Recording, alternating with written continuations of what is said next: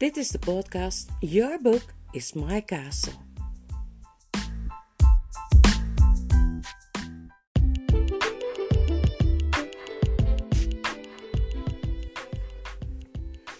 Ja, lieve luisteraars, nu zijn we aangekomen bij het laatste hoofdstuk in dit eerste deel van de Chronieken van Narnia. Over het betoverde land achter de kleerkast, hoofdstuk nummer 17. Ja, het einde van het boek. Wow.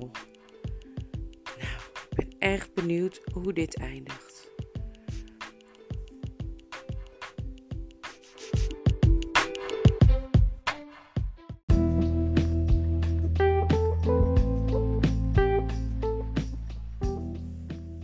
De jacht op het witte hert.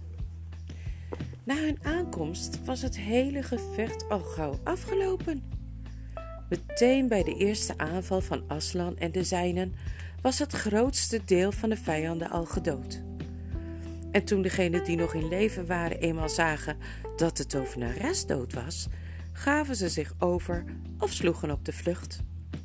Het volgende moment zag Lucy, Peter en Aslan elkaar de hand schudden. Het was vreemd om Peter zo te zien, zoals hij er nu uitzag. Hij zag zo bleek, hij keek zo ernstig. Hij leek ineens stukken ouder. We hebben alles aan Edmund te danken, Aslan, zei Peter. Zonder hem zouden we verloren hebben. De tovenares was links en rechts bezig onze troepen in steen te veranderen, maar Edmund liet zich door geen mens tegenhouden. Hij vocht zich gewoon een weg dwars tussen drie van die bullebakken door om bij haar te komen. Juist toen zij een van jouw luipaarden in een standbeeld wou omtoveren.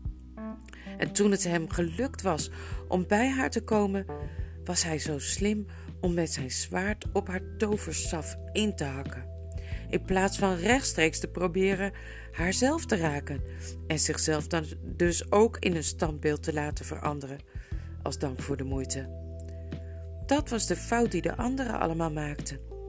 Toen haar toverstaf maar eenmaal kapot was, kregen we weer een beetje meer kans, maar jammer genoeg waren we al zoveel van het leger kwijtgeraakt. Edmund is zwaar gewond. We moeten nodig kijken hoe het met hem is. Ze vonden Edmund, een eindje achter de lijn waar ze gevochten hadden, onder de hoede van mevrouw Bever. Hij zat onder het bloed. Zijn mond stond een beetje open en zijn gezicht had een akelige groene kleur. Vlug, Lucie, zei Aslan. Toen herinnerde Lucie zich bijna voor de allereerste keer het kostbare drankje dat ze als kerstcadeau had gekregen. Haar handen trilden zo dat ze de dop eerst niet van het flesje kon krijgen. Maar tenslotte kreeg ze het voor elkaar en ze goot een paar druppels van het drankje in de mond van haar broer. Er zijn nog meer gewonden, zei Aslan, toen ze gespannen naar Edmunds bleke gezicht bleef staan kijken en zich afvroeg of het drankje wel zou werken. Ja, dat weet ik wel, zei Lucie kribbig. Wacht even, dochter van Eva, zei Aslan nu heel ernstig. Er zijn meer mensen en dieren zwaar gewond. Moeten er nog meer doodgaan ter wille van Edmund? Het spijt me, Aslan, zei Lucie. Ze stond op en ging met hem mee. Het volgende half uur hadden ze het heel druk. Lucie zorgde voor de gewonden, terwijl Aslan degene die in steen veranderd waren weer beter maakte. Toen ze eindelijk klaar was en weer naar Edmund kon gaan kijken, zag ze dat hij alweer overeind stond. En dat hij niet alleen genezen was van zijn wonden, maar dat hij er zelfs nog beter uitzag dan eerst. Oh, beter dan hij een lange tijd gedaan had. Lucie wist niet hoe, in hoe lange tijd wel niet. Zo goed had hij er eigenlijk nooit uitgezien sinds hij op die afschuwelijke school zat, waar het langzamerhand misgegaan was met hem. Nu was hij weer helemaal de oude Edmund en kon hij je weer recht in de ogen kijken. En daar op het slagveld sloeg Aslan ook hem tot ridder. Fluisterde Lucie tegen Suzanne, wat Aslan voor hem heeft gedaan? Weet hij wel wat dat eigenlijk voor een afspraak was die hij met de tovenares gemaakt had? St, nee, tuurlijk niet, zei Suzanne. Moeten we hem dat dan niet vertellen? zei Lucie. Nee, ben je nou helemaal? zei Suzanne. Dat is veel te erg voor hem. Denk je eens in hoe jij dat zou vinden als jij in zijn schoenen stond. Toch vind ik dat hij het hoort te weten, zei Lucie. Maar juist op dat moment werden ze in hun gesprek gestoord. Die nacht bleven ze slapen op de plek waar ze waren. Hoe Aslan ervoor zorgde dat er voor iedereen genoeg te eten was, weet ik niet. Maar op de een of andere manier zaten ze om een uur of acht s'avonds allemaal in het gras van een heerlijke maaltijd te genieten. De volgende dag trokken ze naar het oosten, in de richting van de zee, langs de grote rivier. En de daaropvolgende dag kwamen ze om een uur of vijf s middags bij de monding van de rivier aan. Het slot Kerpervel rees omhoog op een lage heuvel vlakbij.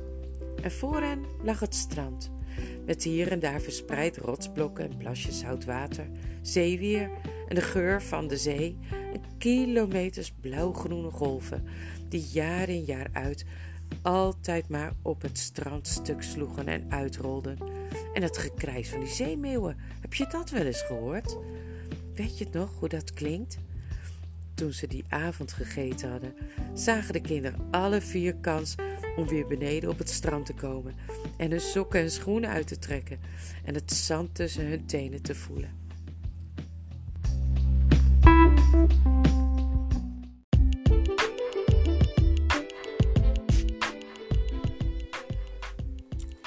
Maar de volgende dag was het heel wat plechtiger. Toen werden ze door Aslan gekroond in de grote troonzaal van Kerpervel. Die betoverende zaal met zijn ivoren dak en zijn westelijke muur die vol hing met pauwenveren. En de deur aan de oostkant die uitkeek over de zee. In het bijzijn van al hun vrienden en onder trompetgeschal en Aslan leidde hen naar de vier tronen.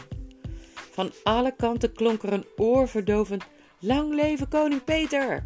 Lang leven koningin Suzanne! Lang leven koning Edmund! Lang leven koningin Lucie! Eens koning of koningin in Narnia, altijd koning of koningin. Leef als koningen, zonen van Adam. Leef als koninginnen, dochters van Eva, zei Aslan. En door de wijd openstaande deur van, aan de oostkant klonken de stemmen van de zeemeermannen en de zeemeerminnen, die vlak voor de kust zwommen en ter ere van hun nieuwe koningen en koninginnen een lied zongen. Zo namen de kinderen op hun tronen plaats en ze kregen een scepter in hun hand en gaven beloningen en onderscheidingen aan al hun vrienden, aan Tumnus de faun, aan de bevers en de reus Rumbelbuffin, aan de luipaarden en aan de centauren, aan de goede dwergen en aan de leeuw. En die avond was het groot feest op Kerperrevel en er werd plezier gemaakt en gedanst. Het goud fonkelde en de wijn vloeide. En in antwoord op de muziek binnen klonk van buiten de muziek die de zeebewoners maakten. Vreemder, zachter, doordringender. Maar terwijl het feest in volle gang was, ging Aslan zelf stilletjes weg. En toen het de koningen en koninginnen opviel dat hij er niet meer was, zeiden ze er niets over. Want meneer Bever had hen gewaarschuwd.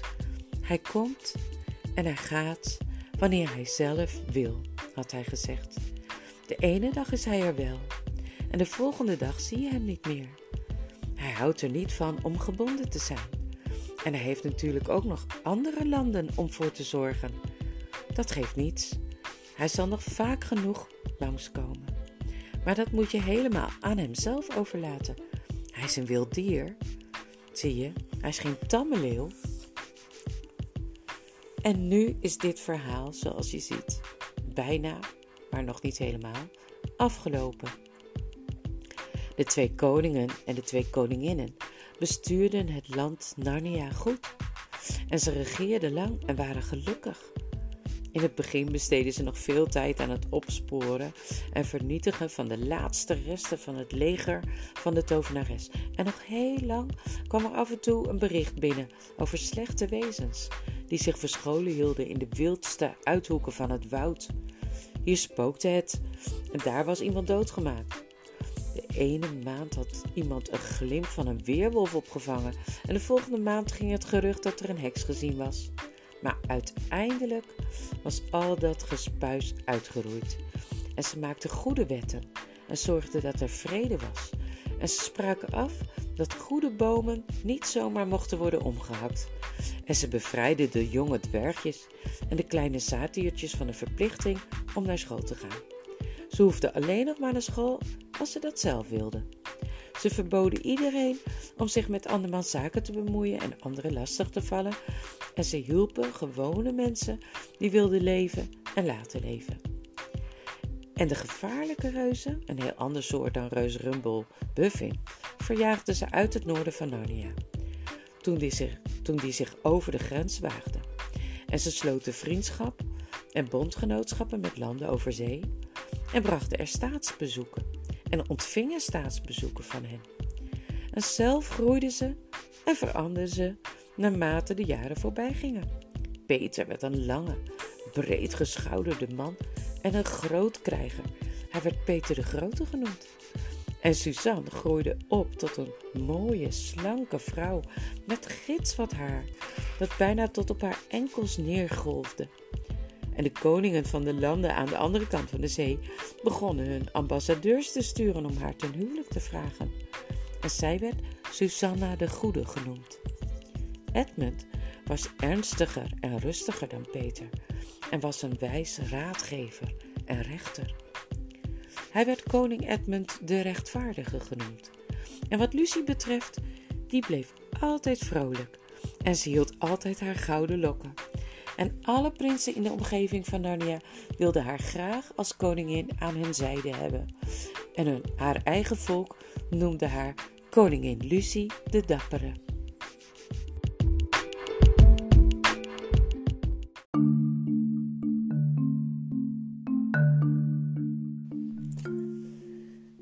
Zo leefden ze heel gelukkig. En als ze al ooit aan hun leven in deze wereld dachten, dan was het een hele vage herinnering, zoals je je een droom herinnert. En het gebeurde in een zeker jaar dat Tumnus, die intussen al een faun van middelbare leeftijd was en die al een beetje een buikje begon te krijgen, de rivier afkwam naar de kust en het nieuws bracht dat het witte hert weer gezien was in de streek waar hij woonde. Het witte hert dat wensen kon vervullen als je het wist te vangen. Daarom reden de beide koningen en de beide koninginnen met de belangrijkste leden van hun hofhouding uit met hoorns en jachthonden om in de wouden in het westen jacht te maken op dat witte hert. En ze waren nog niet lang op jacht of ze kregen het dier in het oog. En met een geweldige snelheid voerde het hen over berg en dal, door bossen en velden, totdat de paarden van alle hovelingen uitgeput waren. En nog steeds gaven die vier de achtervolging niet op.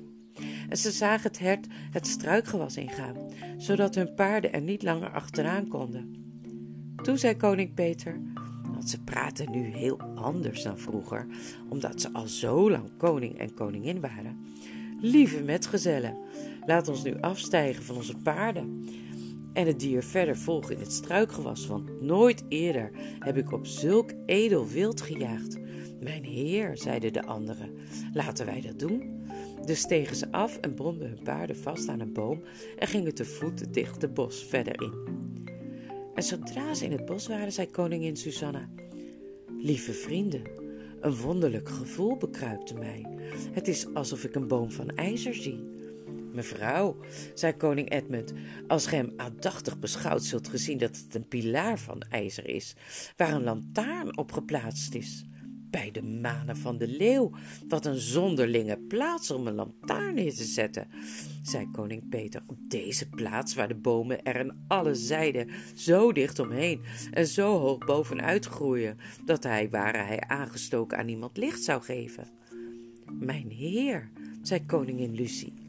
Toen deze paal deze lantaarn hier geplaatst werden, stonden er wellicht kleinere bomen op deze plek, of minder bomen of helemaal geen. Want dit woud is nog jong en deze ijzeren paal is oud. En ze bleef ernaar staan kijken. Toen sprak koning Edmund: Ik weet niet hoe het komt, maar de lantaarn op deze paal maakt een vreemd gevoel in mij wakker. Het staat mij bij dat ik iets dergelijks al eens eerder heb gezien als in een droom of in de droom van een droom. Mijn heer, antwoordden ze allemaal, ons gaat het precies zo. Sterker nog, zei koningin Lucie, want de gedachte wil mij niet loslaten dat als wij deze lantaarn en paal passeren, we in een vreemde, we in vreemde avonturen zullen belanden, of anders dat er een grote verandering zal plaatsvinden in onze levensloop. Mevrouw, zei koning Edmund, hetzelfde voorgevoel leeft ook in mijn hart. En in het mijne, beminde broeder, zei koning Peter. In het mijne ook, zei koningin Susanna. Daarom luidt mijn advies: laat ons, laat ons zachtkens terugkeren naar onze paarden en dit witte hert niet verder volgen. Mevrouw, zei koning Peter, hierin kan ik vrees ik niet met u meegaan. Want nimmer sinds wij vieren hier in Narnia koning en koningin zijn, hebben wij nog een belangrijke zaak aangevangen. Zaken zoals veldslagen, zoektochten, wapenfeiten, daden van gerechtigheid en wat dies meer zijn. Die hebben we niet afgemaakt.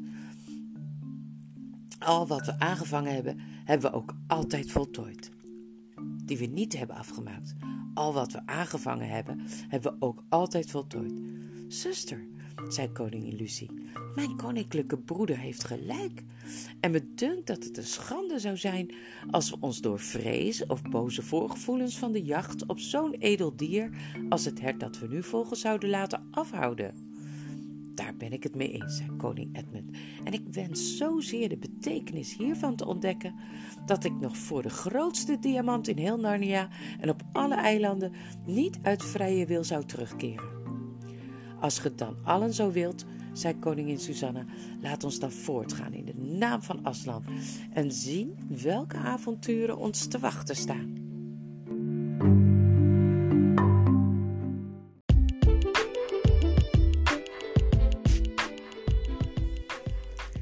En zo stapten die koningen en koninginnen in het struikgewas. En voor ze twintig stappen gelopen hadden, herinnerden ze zich allemaal weer het ding dat ze gezien hadden, dat het lantaarnpaal heette.